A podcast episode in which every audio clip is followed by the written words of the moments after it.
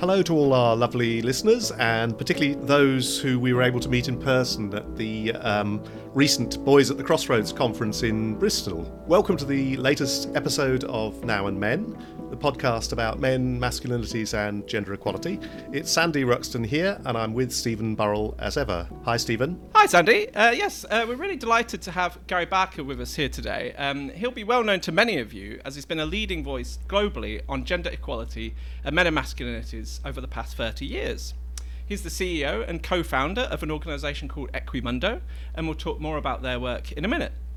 He's also the co founder of Men Care, which is a global campaign to promote men's involvement as caregivers. And he's co created the International Men and Gender Equality Survey, which is also called Images. And that's the largest survey of men's attitudes and behaviours around the world related to violence, fatherhood, and gender equality. You've been so busy, Gary, really. You, you've also acted as an advisor to the UN, the World Bank, national governments, international foundations and corporations um, on strategies to engage men and boys in promoting gender equality. You've also won a string of international accolades. Too long to go through the whole list, but uh, uh, that's for the groundbreaking work that you and the organisations you represent have done. And if that isn't already enough, you found time to write one, I think, one non-fiction book and four novels. Is that right? That's right. Yeah. That's right. Well, welcome to Now and Men, Gary. We thought we'd start off by asking you about your your journey, really, seeing as how you've been involved in this work for for such a time. I mean, your name is is closely associated with the organizations Equimundo and before that Promundo and the Instituto Promundo in, in Brazil. But maybe we can ask you how you first got involved in working on men and masculinities.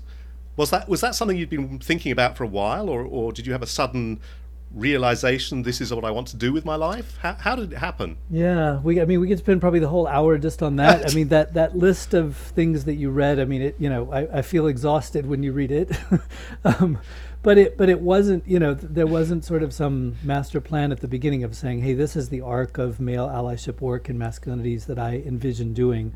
I mean it just yeah it happened with uh, you know with lots of colleagues and lots of others. None of that was was done alone. Um, and you know w- when did it when did I become aware of the you know this notion of masculinity as manhood, how we're made and socially constructed and built um, as physical and you know subjects of these ideas around masculinities. Um, you know, it was a journey that I the vocabulary came a lot later, but the the journey started a lot with a father who's a social worker. He passed away last year, um, but you know, really made his profession and his ethic was about caring, um, and really contrasted some of what I saw around me living, particularly when we moved from California to Texas and saw you know this kind of gun-toting, um, take no prisoners. Um, cowboy version of masculinity, which is partly, you know, partly a stereotype, it's partly a caricature, but it's also very true. Um, and one piece of that arc of the story for me was witnessing a school shooting in my secondary school, in my high school, in that was 1977. Um, before we called these things school shootings, before we had hide in place, shelter in place before we had trauma support. Um, and it was a young man with access to a gun. He had a vendetta against an individual young man who he alleged stole his girlfriend, you know, and all kinds of you know, the masculine norms, the, the mental health issues, the access to guns, the lack of conversation after what happened. Um, there was absolutely nothing. They sent us back to class an hour later. No conversation about what we had witnessed. The hundred or so of us who were in the the the uh, high school dining hall where the the shooting and the killing took place. Um, you know, I think other moments at my university trajectory, my own relationships, my um, adopted siblings who had histories of um, victimization of violence from male caregivers. All those things led me first to work on issues of survivors, with survivors of violence. I worked in Central America with refugee and street children, and then I moved to Brazil in the early 90s to work with girls who were being sexually exploited um, in a joint NGO UNICEF project. And along the way, just kept saying, you know, it's, it's, um, I'm kind of putting myself in here as the, you know, a helper coming along to try to support those who have survived violence, not really taking the moment, that much of the moments to look at my own experiences and trajectories of witnessing violence, and much less my own trajectories about masculinities. But along the way, in that work with UNICEF and in Brazil, and some encounters with some amazing um, women feminist leaders and some gay rights activists who I had the chance to do some work with, you know, they very much kind of pointed and said, "Where are you in here?" Um, white middle class heterosexual man from the US who's asking us lots of questions about gender and sexuality um, and violence. And where are you in this story? And I think um, having a chance to work with some folks who were um, both both uh, you know followers and partners of Paulo Freire, and also had the chance to actually you know be in an event with him once as well around you know how do we take this critical understanding of the world around us and become part of collective action. And it was a lot of questioning in there that colleagues said, you know, Gary, you keep asking these questions about masculinities, connecting with others who are writing about it and thinking about it. That said, you know, there's a, there is something here, um, mm. you know, and informed by Raewyn's work and some other Latin American activists at the time said there's both a personal journey I need to take on this and to be more reflective and started together with some other colleagues kind of a first men's discussion group probably around the time that you know some of the stuff that like Achilles heel and some other stuff in the UK happening. So kind of a put on your own mask and do some inner work, um, and at the same time engage with some colleagues to say, and this is political too, um, and where do we where do we go with that? So it sounds kind of coherent when you look at it later, but it was a lot of just you know just lovely opportunities, tragic you know realities of, of my own life and, and particularly those that I have been a witness and supporter to um, and then just really inspired by some Brazilian activists who um, I would say, you know, made me do this. like, mm. you will do this, guy. We need you in this space as a male identified individual, as a heterosexual, you know, middle class man. We need you in this space. Not to take it over, not to own it, not to, well, to co own it, not to own it exclusively. Um, and I, you know, I think that that work in Brazil was, yeah, was foundational for who I am as a person and um, and that professional trajectory. Because your academic training was was as a developmental psychologist, is that right? Is that where you did what you did your yeah? PhD and that's on? that's is, very. That, is that part of the mix as well? That's part of the mix as well. You know, first I did the. Um, I did journalism and then public policy with the idea that you know I'm I'm the generation that journalists toppled a corrupt president, right, with Watergate and ended a war in some ways. If we look at the Vietnam War, and that was my you know childhood TV news at the end of the day was, you know, how many killed in Vietnam, and you know, U.S. media uh, was a you know progressive investigative journalist able to you know both contribute to ending a horrible war. It was only a brief reprieve until the U.S. started the next one, but um, you know was very empowered by that. And we see a president toppled, and watching that on the news, you know, to me, journalists were like, this is where progressive action takes place. So I did my undergrad um, and did some writing. Was managing editor at my you know big state university newspaper. Had some fun doing. Had some you know I mean some some fun you know feeling like I was a you know 20 year old investigative journalist calling out some corruption on my own university campus. Um, so I was very intrigued by that as a profession at first, and um, but along the way said I wanted to actually be more you know in some of the action of making the world better um, so did a master's in public policy, thought about you know sort of what policy allows us to do, and I focused on development in, in the international development context, and from there moved to Central America, and that was my, my first work with survivors of violence. Um, years later, as I started to ask these questions about masculinities, I found developmental psychology to be an interesting uh, kind of place to ask how do we make men? How do we become so? Uh, and what are these combinations? And I suppose what I liked about it, you know, and, bringing in elements of sociology and anthropology, but that it brought, you know, both the individual, the subject, of what happens in our interpsychic, how do we develop and think about and make meaning of the world as individuals in a collective, you know, and and, and structural setting. Um, so I found, you know, that was a place to situate a question of how do we make men so, um, and particularly what I, I became interested in and looking at was the, the field of resilience. And, and I suppose if we think about, I, I like to think about it as resistance, which is in the gender space, it was so easy to feel that our descriptions of men are this way, women are this way, masculinities are this way, femininities are this way, that it felt so rigid um, often as we think about it from a structural point of view developmental psychology gave me a place to situate it around the meaning that we make as active meaning makers of the world around us. We're not not to put that into a you know sort of liberal construct that somehow we can you know we make ourselves. Not not that kind of hubris of of human will, let's call it. Um, but to say that it did give me a space to think about how men and women, individuals of all gender identities, enmeshed in these gender systems, still can resist and push back and make different meaning, become activists, or become, you know, succumb to the impact of trauma and have trouble, you know, being the connected, caring human beings that we want to be. So yeah, I just found it. It gave me a lens to to look at masculinities with a with hope um, with a kind of complexity of, of the structural and the systemic and the and the culture together with where individuals sit. It feels like uh, all of those elements really have gone into your early non-fiction book, "Dying to Be Men," in 2005. You know, and that, uh, as far as I can tell, is, is about the challenges young men face in growing up in societies where violence is the norm. You know, and you describe um, one of the incidents that, that you witnessed there.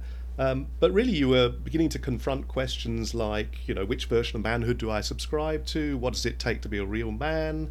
Um, you know, I just wondered if you wanted to say a bit more about about the book itself, because that was a key moment for you, perhaps. Yeah, it was, and you know, that it, it was my PhD dissertation, and I was doing research both in Chicago and in and in Rio de Janeiro with young men in settings of high violence.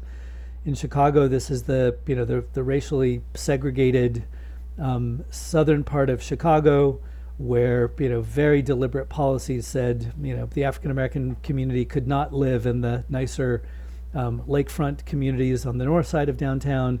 This is where you must live and be. You know the kind of histories of exclusion there, the attempts of a you know a government estate to to be meaningful and provide services mixed with um, you know how, how attractive gangs were for some young men and also just how actively gangs recruited some young men um, and then the Brazilian part of that work was in one favela called Maré. It's the one kind of close to the international airport for those who have been in Rio. Um, also, some similar, but you know, historically quite different, but um, African Brazilian majority, uh, low income, social exclusion, long histories, at least since kind of the mid 80s, um, of drug trafficking as well, who also vie a lot for the identities and and the, the hearts and, and, uh, and minds of young men um, engaging them either as like you vote for it for your team or we actually actively want you to be part of it and we recruit you into it. So, understanding young men, and I was particularly interested in those who found ways to push back against uh, the often violent, um, traditional, rigid ideas about manhood. Even those who weren't in gangs often bought into a lot of the logic of the versions of masculinities that gangs produced. Um, and so I, what I did is spent time in both communities over the course of about a year and a half, um, you know, hanging out with, listening to, following, um, accompanying, witnessing some of the horrors to their lives, and trying to make sense of how was it possible for some young men to find different forms of support, different ideas about manhood, what made it possible. Um, and the answer to that is a combination of, you know, life circumstances. Did you have a family member, family members, often moms, often aunts, grandmothers. Um, men were often scarce because of just what happens to men incarceration, um, migration for work, because they couldn't feel like they could hold a family steady, they moved on to another family. So the absence of men or the movement of men in and out of boys and young men's and girls' lives, obviously, as well. Um, and it was mostly mothers, grandmothers, aunts who held families together. Whether they could hold the family together and keep a son from joining a gang often had to do with not less willpower and more about what did you have around you? What affordances did you have that you could offer some support for a son, a grandson, a nephew to stay out of gangs? Um, could you physically get up in the middle of the night and drag him home from a dance or a place where he was where he could be recruited into a gang? Mm-hmm. Some was as you know as much as physical strength and stamina. Um, it was sometimes men in the guise of coaches or teachers or youth workers who could model and show another version of manhood. And then there was an there was an individual part, which was an awareness of, um, you know, if I to call it metacognition, I can look at how I make decisions and which ones lead to harm and which ones lead to better outcomes. I saw my brother go a pathway. I saw my cousin go a pathway and I want to do it differently. Um, and then, did you get lucky? Um, because the other part was that a, in both settings, about a third of young men had some encounter with with the law, with oppressive, racist um, justice systems. Um, often for not doing anything, or often a crime that you would say was being a young black man in the wrong place at the wrong at the wrong time. Um, so were you lucky enough that you stayed below the radar of police mm. um, and of gangs themselves? So kind of all that combination of both the structural and the individual. Um, so yeah, that, I could I could talk more about that, but uh, you know that that was kind of the the headline that came out of that. It's a it's a mixture of all the above, and if we're mm. to support young men in any setting to step into healthier, connected, nonviolent versions of manhood, you know, I suppose the the simple cliche could be it takes a village. Um, rather than at some you know one one moment of Saul on the road to Damascus that you saw the light. Um, it was a it was a lot of stuff that mixed together in young men's lives in complex ways to to to provide those pathways to to healthier mm. versions of manhood. Yeah, and in a way, I mean, you founded. Uh, I think you founded uh, Instituto Promundo about that time. Yep. And then that became later on Promundo US, and now it's Equimundo.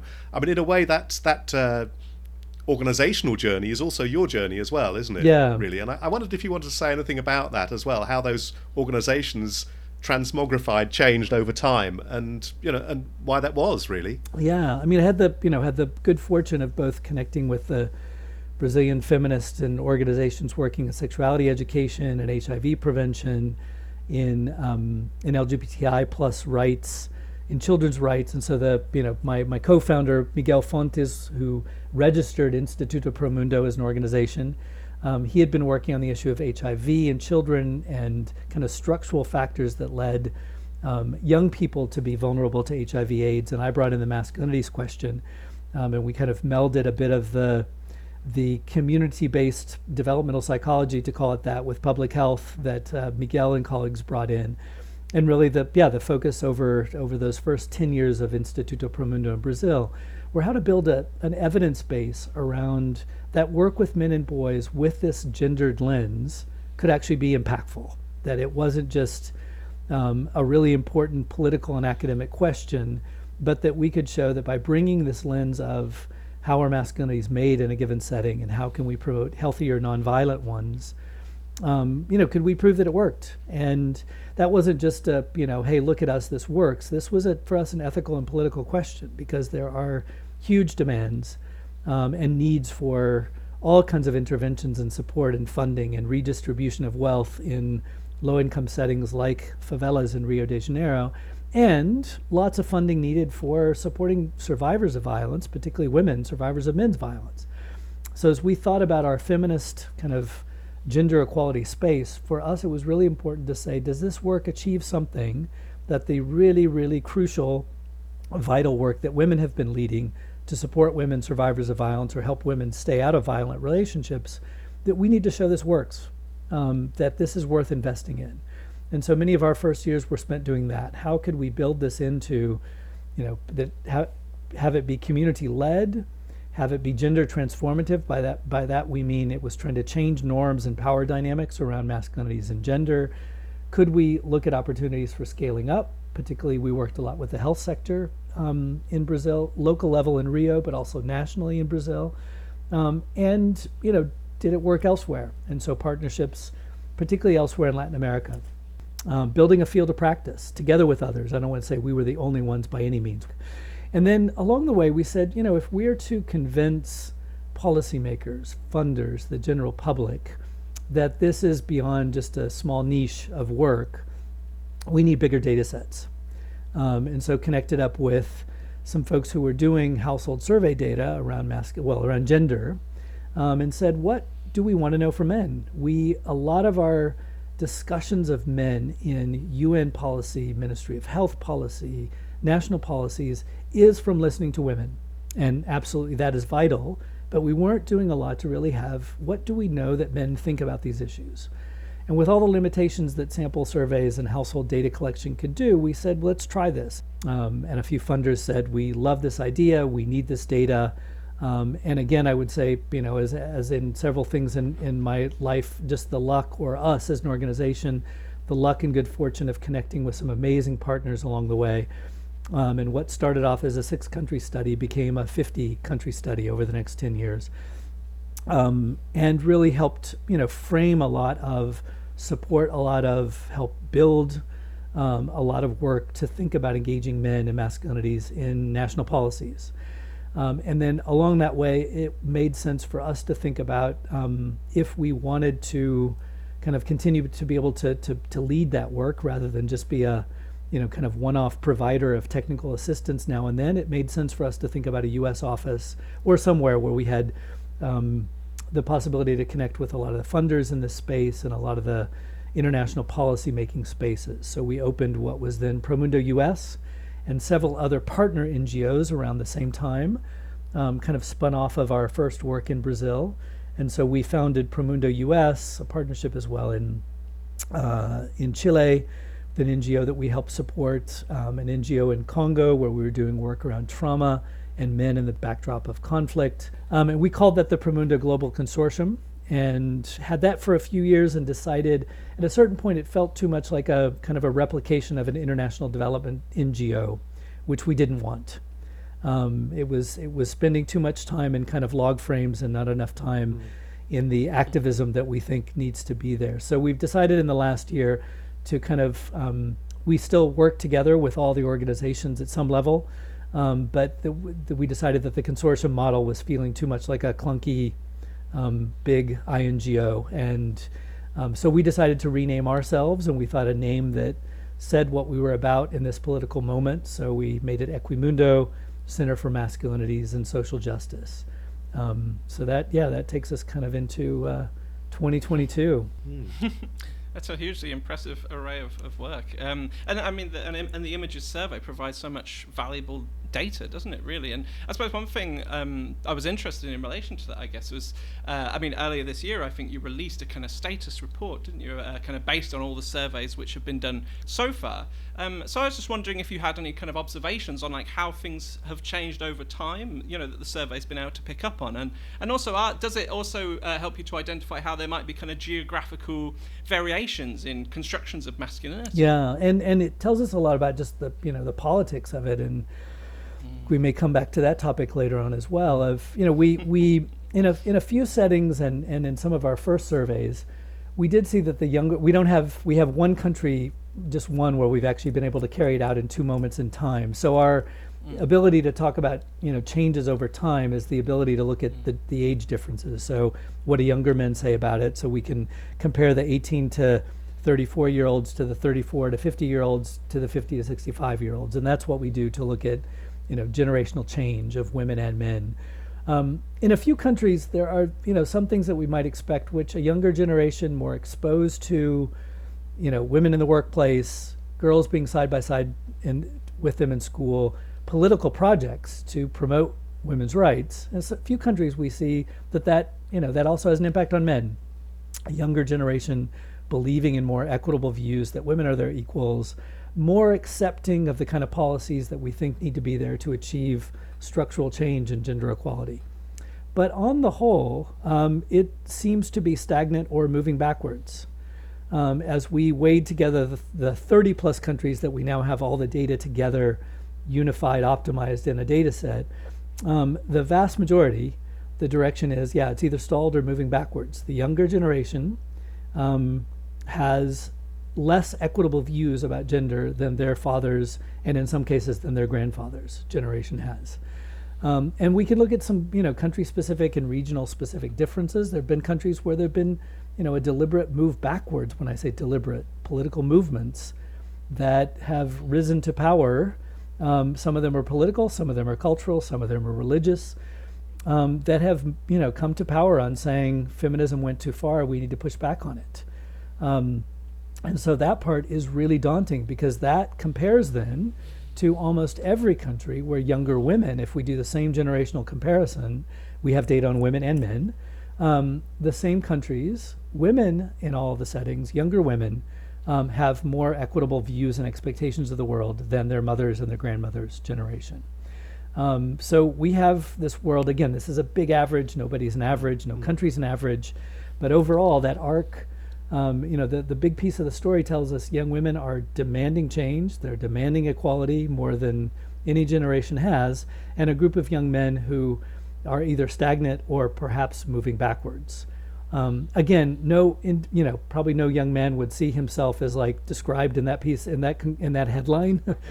but mm-hmm. it, you know, as we think about the macro and political forces, you know, at bear, um, there's a lot to look at. And then it also tells us pretty obviously what are the pathways to, you know, more equitable worlds. The countries, and I'm not going to name countries by name, but countries where there's greater economic stability, where there's a stronger social welfare state, where there's been gender equality policies, um, where women's leadership in multiple spaces has grown. Those are places where men tend to have more progressive views, just as women do. Um, even with that backlash and stagnation, let's say, with some younger men, they, on the whole, have more equitable views um, about gender equality. So, social welfare, gender equality policies matter. For individual men, the trajectories are often about did you have an involved or equitable male somewhere in the household? Not only, sometimes it, it mattered just as much was your mother um, in the workplace and have higher education. So, both the things that we've been doing to try to empower women in terms of education and, and the workplace pay forward in men having more equitable views and more likely to be involved as caregivers, et cetera. And it matters whether men are involved. Um, not from some simplistic role model perspective, but just that um, if you internalize an idea that men should be equitable in their decision making, should share household power, um, should be obligated to share household power equally, are involved in care work. It's a pretty low threshold of care work that's still expected of men around the world. Um, but a little bit of that goes a long way for men to have more equitable views as men, um, at what, what it means to be men. Um, and then, you know, the overwhelming uh, message around violence was just how much exposure to violence um, drives or is a key factor in driving adult men's use of violence against a female partner in the context of a heterosexual relationship, um, and how much we just load boys' lives with violence, both what they witness um, in the home uh, and mostly male violence, not only, but mostly male violence, and what they experience um, in schools and in their communities. Um, 60 to 80 percent of boys experience some physical violence from another male um, during childhood. Essentially, you don't get through you don't get through boyhood without um, some violence from another man. Um, so yeah, those are in, in two minutes the the big headlines. yeah, a brief summary of a massive yeah, piece of data and research. Yeah, uh, and I think also it, also in terms of exposure to violence, things like the media, right? I think you've done lot, some interesting research with like the Geena Davis Institute about how violence is so prevalent among kind of images of masculinity in, in the media. But um, I mean, one thing as well, which we were interested in, in terms of what you're doing to try and have a, a positive influence um, on kind of boyhood and kind of the tran- transition to being a, a man um, was the, the recent launch of the Global Boyhood Initiative um, with the Kering Foundation and other partners. And you've also, I believe, teamed up um, with Meghan Markle, the Duchess of Sussex, uh, in the launch of her new podcast, Archetypes. Um, so, yeah, I mean, could you just tell us more about this? It sounds really exciting. And uh, yes, what is the Global Boyhood Initiative? Um, where, w- where is that headed, in your view? And um, when will we hear you talking to Meghan Markle on a on a rival podcast, of course? But we think she's probably got probably a few more listeners we, than we, us. So. We definitely have to circle back on that one. Yeah.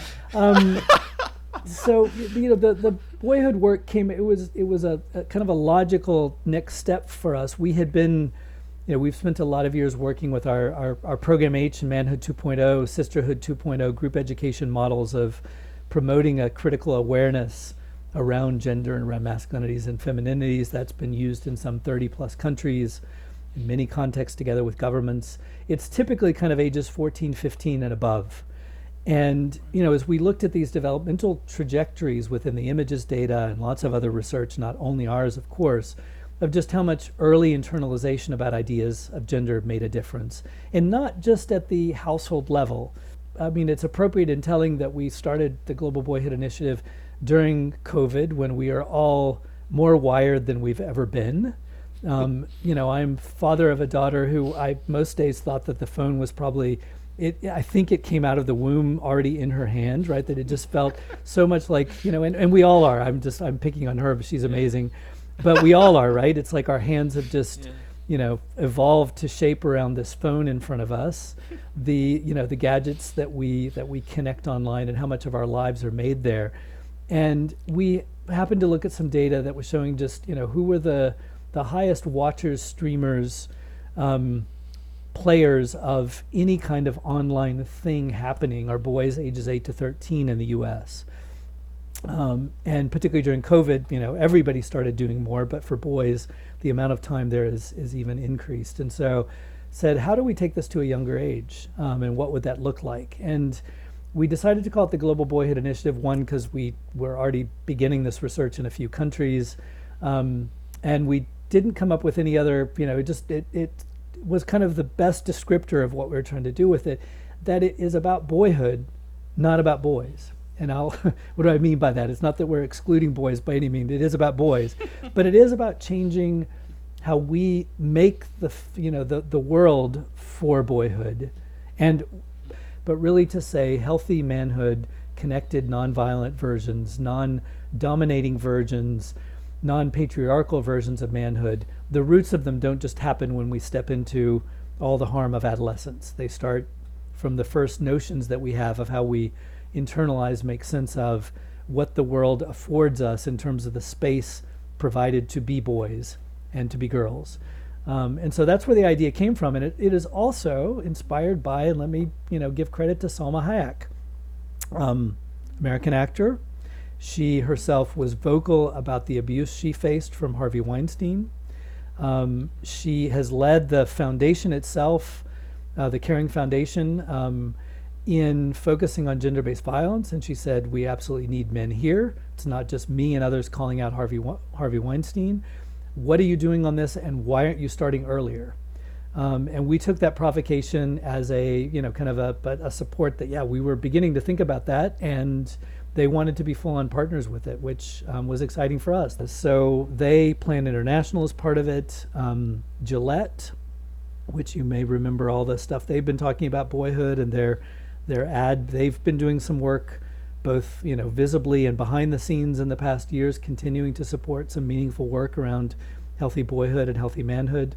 Um, and Gillette's parent company P&G has been a um, a supporter of the Archewell Foundation, and they connected up connected us with Meghan Markle and their their staff there, um, who are also quite committed that men have a meaningful role around uh, around being part of the gender equality journey in the world. Um, so yeah, those are you know we're we're excited about those partnerships, and I think it pushes us to think kind of outside of our usual activist research spaces. We spend a lot of time, you know, talking to others like us, and I think it's been really good for us as a staff to say, what you know, the, uh, these are corporations in the space. We there's some things they do that we agree with, some things they don't, um, but we do perceive that we can find ways to be partners on overcoming patriarchy. We don't think at any moment we've had to silence anything that we believe about a, a more economically just, um, as well as a more gender just world. So they've been interesting journeys yeah, and I mean, I mean, quite a few of the things you've said so far, including your work with boys and young men, I suppose, touches upon um, what has been termed by some as kind of caring masculinities. Uh, used, for example, by Niall Hanlon in 2012 in his study on the caring activities of Irish men. Um, so I suppose we were just wondering, like, what do you understand by that phrase? And um, you know, do you find that to be a useful concept? I mean, is that what you're kind of working towards ultimately with things like the Men Care campaign, yeah. for example? And you know, yeah, we both inspired by you know by that work and others. Some of it that started in the fatherhood space, right? There's been a lot of social service programming and research in the, you know, developmental space and many other spaces around fathers. We um, we launched the the Men Care campaign in 2011 um, partly, I mean, in, in some ways, I would say it's a, like a studied act of desperation, which is, um, you know, it's been, I mean, one, there's been, it's been such a contentious conversation in many countries to talk about healthy masculinities, even to question masculinities. I mean, it is, you know, it's, it is a political and politicized space, often polarized. Um, and the other challenge, of course, has been to get, you know, individual men to actually want to have the conversation um, and to be in the room to talk about power and privilege and violence and our own lives, um, in, in our own lives and how you know and and and in the lives of others that we impact with our use of uh, harm and violence, and um, fatherhood and men's caregiving felt like it was a better, you know, whatever the right word is, the better aspiration than simply to say we would like you to live a life free of violence, and even equality, as much as it is, you know, the the our goal at the end of at, the end of it. Um, doesn't for men feel like something that resonated in their daily lives. That's a problem. Um, but caring felt like it did give us something that men, you know, the vast majority of men in the world aspire to be. Um, and, and that it, you know, in some ways, if I think about how we as humans, you know, interact and who we are and what we need to thrive and survive, it's what makes us thrive and survive. It's, if, if there's anything that you would push me and say, could you say this is essentially human? in an essentialist way, I'd say, well, it's our ability to care for each other um, in really complex, long ways, because we're these really fragile creatures when we're born, and we need longer amounts of care. And our big brains mean that we need, you know, to be supported with lots of stuff to internalize our cultures and our and the ways we interact. Caring is, you know, what ultimately makes us good humans. Um, so it just felt like, you know, I think the gendered nature of how we divide care and and Raewyn said this a long time ago around the you know how we make the gender binary when we say you know women care for homes, bodies, and children, and men go off and do all the rest of the stuff. I mean, we can almost you know if if there's some plaque that could be established to the beginning of patriarchy and the gender binary, it is on that division where it where it sits. Mm-hmm. And so this felt to us like, you know, it's strategic, it's political, it is a root of so much of the unchanging gender inequality. And lo and behold, most men see it as a good thing. Um, so we've been, you know, I think it's been an 11 year journey of saying that in different ways, doing our State of the World's Fathers report, trying to learn from the, you know, and, and, and I also want to say we didn't invent the, you know, there's been lots of folks working on the caregiving, the men and care, you know, caring masculinities, caring men the caregiving space, thoughtful work on fatherhood. That um, you know, partly we set up Men Care to say we want to learn from this stuff and share what you know and amplify what many groups already do, um, and really try to create a you know a, a learning network, an exchange network around it. And then you know created the State of the World's Fathers report as a way to call some global attention to it. But even more interesting to me is the country reports. Um, South Africa, Brazil, Russia, Republic of Georgia, um, Portugal, um, you know, the number of countries that have done country reports and used those for conversations um, with policymakers and media content makers around how do we promote caring masculinities.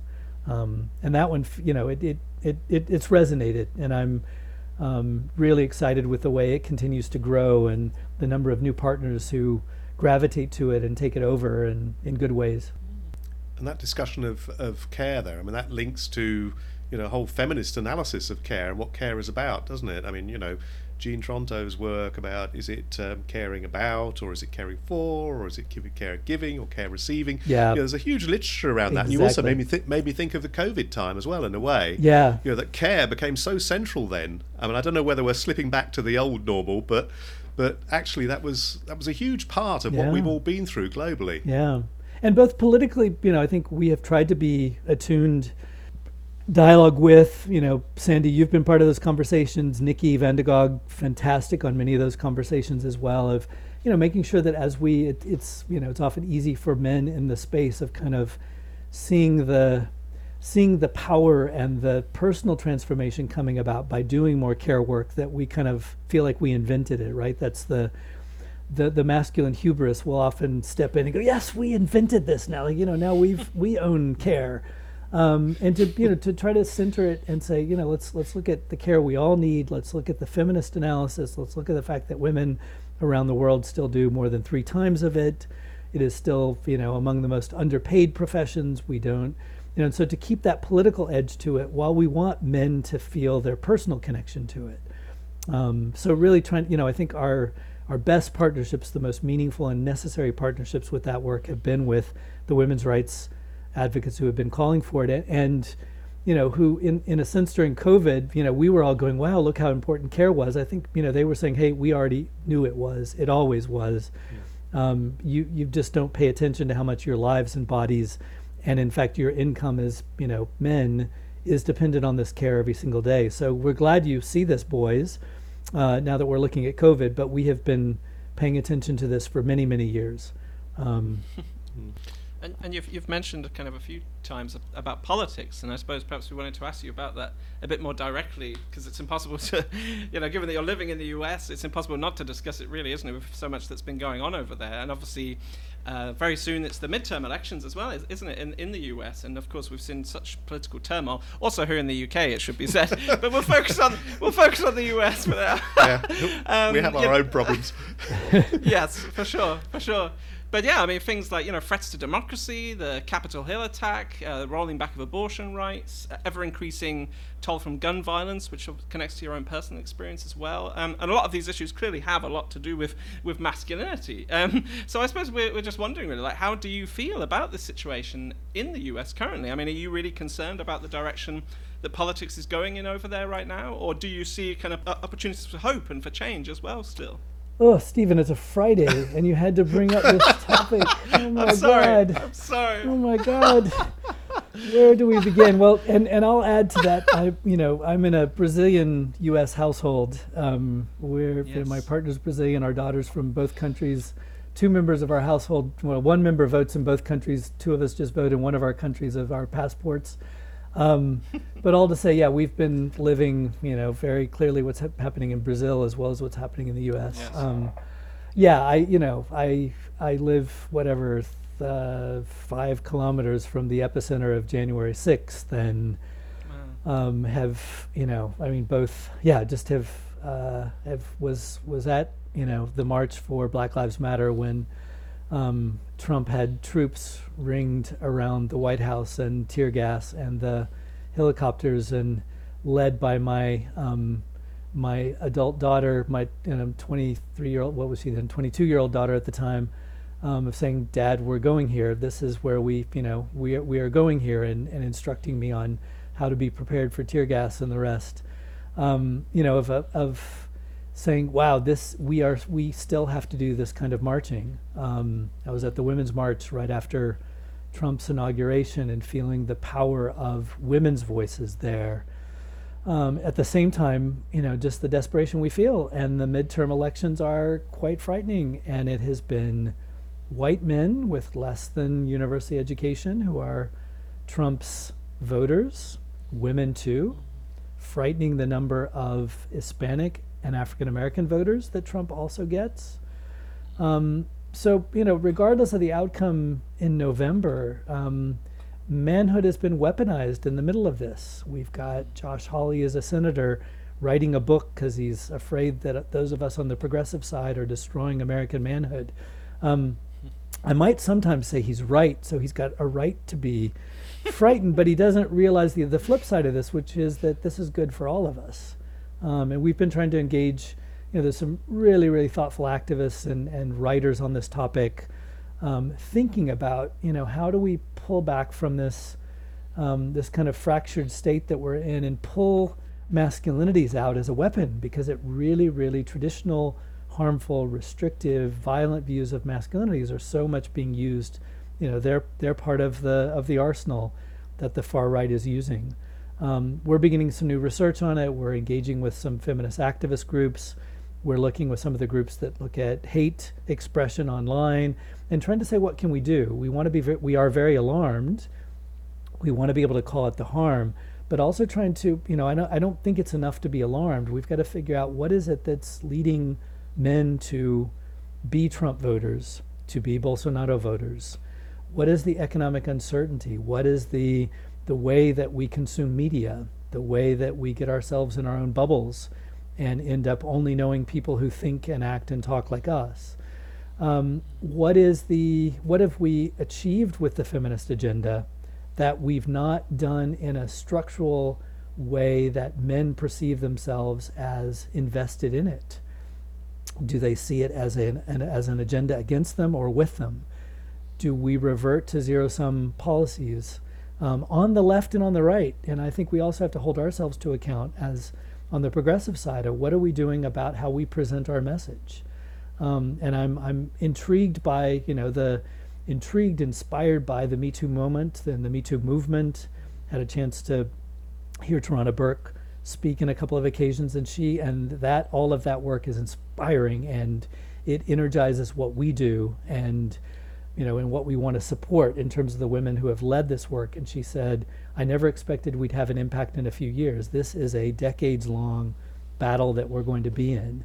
And I think when I get helpless and hopeless on a Friday afternoon of what can we do about this, um, is to keep you know to keep that in mind. Um, the women who led this work, the women of color, the marginalized voices who, um, at least in my country, if I look at, at Black Lives Matter and I look at Me Too of the last years, and they them you know those movements both represent decades of activism and of so many voices of just to say it's not just this November election. You know, I, I may be celebrating or I may be lamenting, but the, yeah, the, this battle is going to go on. Um, and I, yeah, I don't know on this Friday morning, afternoon, if I would say I'm optimistic or not. But um, I, you know, I'll, I'll remember my daughter who, when Trump won and we said, oh, let's move back to Brazil. And she said, Dad, we don't, you know, we don't, we don't run, we stay and fight. So yeah, the, the, the, uh, the wisest words I heard in the last years. Um, at risk of ruining your whole weekend, um, I mean, you mentioned you know what's been happening in Brazil, and of course, you I think you lived there for, for yeah, pretty much twenty years, years yeah, yeah. or fifteen years. You know, so I mean, you, you, know, it'd be interesting to just get your view on that. I mean, obviously, the rise of Bolsonaro's, uh, his masculinized posturing, his family corruption, right wing populism evangelical support, destruction of the Amazon. You can go on and on with this stuff, you know. Yeah. And it feels like some of some of his story is actually precursor to the Trump story as well. You know, and and deeply frightening for the, both the people there and the whole yeah, whole world. Well that, really, I we're all depending that, on the Amazon's future. Well, exactly. So on and so forth. Yeah, just as you know, what the U.S. pollutes by you know not taking climate change seriously. We seem to be doing something moving in the right direction on that. Brazil, not so much um, yeah, no, these playbooks, you know, this is part of globalization is the playbooks uh, go back and forth and folks like Stephen Bannon travel to both places and share their ideas and they, you know, the, the kinds of stuff that we do on the progressive side of exchanging ideas, they're doing with a lot more money than we do. I mean, they, you know, Orban cha- exchanges ideas with Modi, who's, you know, press people get ideas from Bolsonaro, and so you know that that globalized world has led us to lots of feminist activism that we can also do. But it also is the far right is probably better at it than we are, um, or can be at times. Um, so yeah, it's it's frightening how like you can. It, it, it becomes so obvious, right? That I mean, the scripts just are so interchangeable. You know, it's just like, oh yeah, that's the same, t- you know, that's the same made-for-TV drama. You've just changed the names of the characters, and but the you know the the stories are so similar.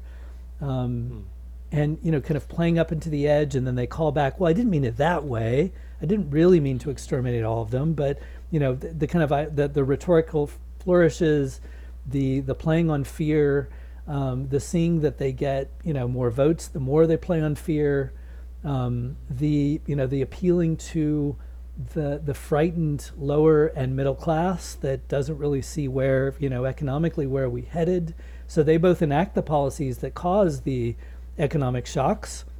And then they benefit with votes by saying, look, we're the only ones who can protect you from this chaotic world. Um, yeah, let us go yeah, somewhere else. You, are ruining my week, my weekend I'm also sorry, now. You started it. You started it. okay, let, us turn to something else. We're coming close to the end now. Anyway, I mean, I mentioned at the start that you, have actually written, I think, four novels, which have all been set in very different locations. You know, you wrote the Afghan Vampires Club with your friend and fellow activist um, Michael Kaufman. You've written uh, Mary of Kivu about the conflict in DRC, the Democratic Republic of Congo but also you've written uh, the Museum of Lost Love, which I think was which brings together a number of strands, including the war in former U- Yugoslavia. Um, I mean, I wondered how you saw the relationship between you know what you're writing about as fiction, and you know the professional work that you do. Yeah. What is that relationship about? And I mean, yeah, yeah. fiction came about. You know, s- smarter people go to therapy. I I decided to to write you know stories that that in some ways were you know doing work the, the work with men and masculinities requires listening to some of the um, yeah really horrible stories of of harm, of hurt, of violence used. Um, and I've had you know the good fortune and and to to work in some amazing settings with activists and researchers on these topics. DRC you mentioned, Afghanistan, Brazil, many parts of Latin America. My first novel was about the civil war in Guatemala, where I had a chance to to live and work with some amazing activists as well. And the you know while my day job has been writing reports and training materials and engaging with activists, you know, on, on what can we do to achieve the social change that we desire. Um, and it's, you know, it is exhausting. It is emotionally wearing. And fiction was a place to kind of tell um, fictional accounts of of amazing people that I've met, and also a place to channel, um, you know, just thinking about men and our mistakes and our flaws. Um, and our deep emotions that we don't tend to express all that much. And so, yeah, fiction writing, particularly during jet lag moments, stuck in hotels and airports, and electricity out in a guest room in Goma, uh, that you know where I have to flee two days later. You know, it's just this moment of either I'm going to drink too much and cause my body some harm, or I'm going to try to channel these voices into some compelling stories. And I've had the luck of a publisher based um, in the Netherlands that's liked my stuff and has worked with me to turn it into I, I hope respectable um, fiction that's gotten some some fun mm-hmm. attention. It, but it, for me, it's therapeutic and it's kind of also fun, and you don't have to use footnotes, um, and I don't have to do any powerpoints from it, and I just get to kind of, you know, uh, yeah, it's a, it's it, has been fun, and it's and it's a fun way to also engage in conversations about these topics, without having mm. to you know step into all of our the politics of it, which I do and love and will continue doing. But it just it's like uh, it's like putting in a different you know going from whatever being a mathematician to a musician or something. Um, and on that note, we, we thought it might be nice to ask you if you wanted to just read out a, a short passage from one of your novels. I don't know if you want to introduce that yourself, or, or do you just want to sure. read um, what you've. I just happen to got. have one of them in hand here. Oh, that's great. yeah. um, so yeah, museum. Just a you know, Museum of Lost Love is inspired by a real life museum in Zagreb called the Museum of Broken Relationships. It's been around for about. I've been there. It's amazing, right? I mean, I mean, I've been there geographically. You've okay. You've, I'm not sure. I've probably been there metaphorically as well. Say, but hey. I, I, I don't really trust somebody who's not had a breakup if you've never either had your heart broken or been the harm causer of breaking someone's heart, I kind of feel like it's an important human milestone, and that's where the book came out of. That that museum is a, it's a you know objects of love gone wrong and letters. Mm. Um, I had the chance to visit it after I had done some work with um, doing work with. Uh, you know, young men affected by the conflict, a few of them ex-combatants or their fathers or others in their family ex-combatants. I was from the Serb enclave of Bosnia to Sarajevo and back, traveling with a with an ex-combatant, trying to make sense of what was going on there and the masculinities and the backdrop. And at the end of that trip, they took me to this museum, and I went the next day on my own, and I was just intrigued by. And of course, I did a you know a social scientist reading of what it was. It was mostly men doing women wrong. Um, mm. And it was mostly all the stuff that men are so clumsy about, and and harm creating, you know, in, in relationships. And, uh, you know, just as some of us who should get therapy, you know, we start to have voices in our head telling us, oh my God, there's a character here from Brazil, and there's one here from who's a veteran from the Afghan war in Texas, and he's going to be in the story. And there's a couple of folks in the backdrop of uh, the former Yugoslavia that are going to be in my head too. And then somebody I met, a Bosnian, you know, refugee to Chicago who I met years before, a version of him is going to be here. And lo and behold, you know, a, a, year and a half later, there's about 300 pages, and I have a published book, um, which I got to launch at the museum, which was oh, really oh, wow. fun. That oh, was cool. really fun. Um, so there's a there's a moment when the two couples who are protagonists are uh, visiting the museum. One of them is Goran. He is uh, he's that Bosnian refugee that I that I mentioned. His family, um, he's a Bosnian Serb. His family moved to the U.S. at the beginning of the war. He finds an object in the museum that he didn't know was there from a girl that he had met in the transit camp when his family was getting out. And uh, he's quite moved by this, and he has gone there with his American girlfriend, whose name is Katya. and uh, they Katya is looking at the museum while she sees Goran crying, looking at this exhibit from the girl that he met 20 um, some years before. And um, so there's a moment when this is in this is the the narrator in Katya's head. Um, and Katya, you know at the beginning of the book that Katya and Goran had a, you know, they, they were together. They thought they were going to be together as a couple, but they're not when the book starts. And so Katya is looking back, remembering the moment that Goran found that object in the museum. And she says this With each day away from Goran, she was learning this. The normal state of lovers, of couples, is not together. Together is a transient state. The normal state of things is as much about ending and leaving as it is about beginning and staying. The normal state of love is living with the possibility that everything can, at a moment's notice, come tumbling down. We impossibly walk for some amount of time in the same pages, in the same narrative, and we deny with every breath the possibility, indeed the likelihood, that the arc of the story bends toward being alone. Every city, Katya thought, every village, every neighborhood should have a museum like the one Goran had taken her to visit more than a year ago. Children should be given classes in how to break up and move on, how to mourn the sudden loss of all encompassing love or the end of an intense, fleeting affair and carry on with dignity how to let someone get that close, know you that way, and let them go, taking with them your secret words and bedroom stories and those private little cries and tremors, how to walk into the story with kindness and walk out of it without drawing blood. By children, I mean boys, particularly, and men. Yeah.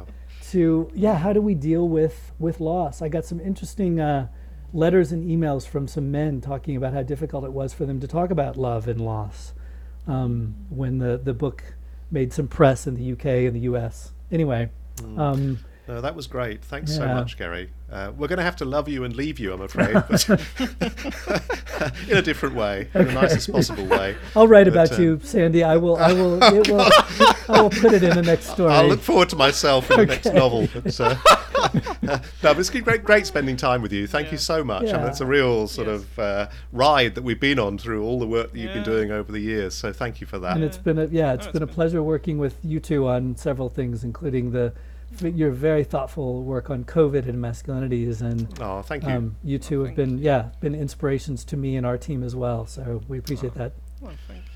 No, and I'm going to go away and read some of your. Yeah, all right. They sound amazing. Yeah. Give them. It's it's early for Christmas. You can buy lots of them and give yeah. them away as Christmas presents. Yeah. Okay. Thank Thanks so much, Gary. Thanks for having me. Bye now. Well, what a fascinating, wide ranging, and informative conversation that was with Gary. I mean, it's so impressive, all of the work he's done and Equimundo have done over the years. And I'm really kind of impressed by the, the writing he's doing. Can you tell us a little bit, though, Sandy? I'm really intrigued about the Museum of Broken Relationships. What was your, what, what were you doing oh, there and what happened? Uh, um, well, after, after all those you know fascinating things that Gary was telling us about, you, you chose to pick out the Museum of Broken Relationships. I, I wonder why. But um, yeah, it was extraordinary, really. I mean, the museum's in Zagreb, as I think Gary said. We happened to be yes. in Zagreb for a Men Engage meeting at one point, and uh, right, you know, so all the sort of participants at the meeting trundled along to the Museum of Broken Relationships and came out again. Well, broken themselves in various ways. I think. I mean, to be to, to be you know serious about it, I mean, you know, there's some amazing stuff there. All the sort of uh, mm. mementos that, that people have left. You know, the mm. the letters, the artifacts, the I don't know, the the shoes, the you know, all kinds of stuff really, and then a little description of um, what happened and right. uh, all the sort of uh, all the emotions you can imagine, just sort of tumbling mm. out of people really in their yeah. in their writing about why they submitted a particular uh, item to the museum, you know. So yeah. uh, it's it's an extraordinary idea, really. Um, I, I, even seen a it's been on tour, and b yeah. they're asking for contributions. So if there's any of you listening out there who think, yeah, yeah, I'm I'm up for that, then um, do sub- do submit whatever you have, uh, but don't blame us if it appears uh, on the shelves. But um, I suppose there is a serious point there as well, isn't there? Which Gary kind of alluded to about how, you know, perhaps we don't talk enough about relationships and how men kind of deal with those and the, the difficulties you know a lot of men might have in especially if a relationship comes to an end for example and how to deal with the kind of emotional fallout of that which is very difficult for anybody um, especially yeah if you're not necessarily encouraged to talk to other people about what's going on um, in your life. Yes I, I agree stephen and of course gary's work provides some inspiration for us in thinking about how to tackle address confront some of these serious issues that we're all faced with um, but I think that's it for today, isn't it, Stephen?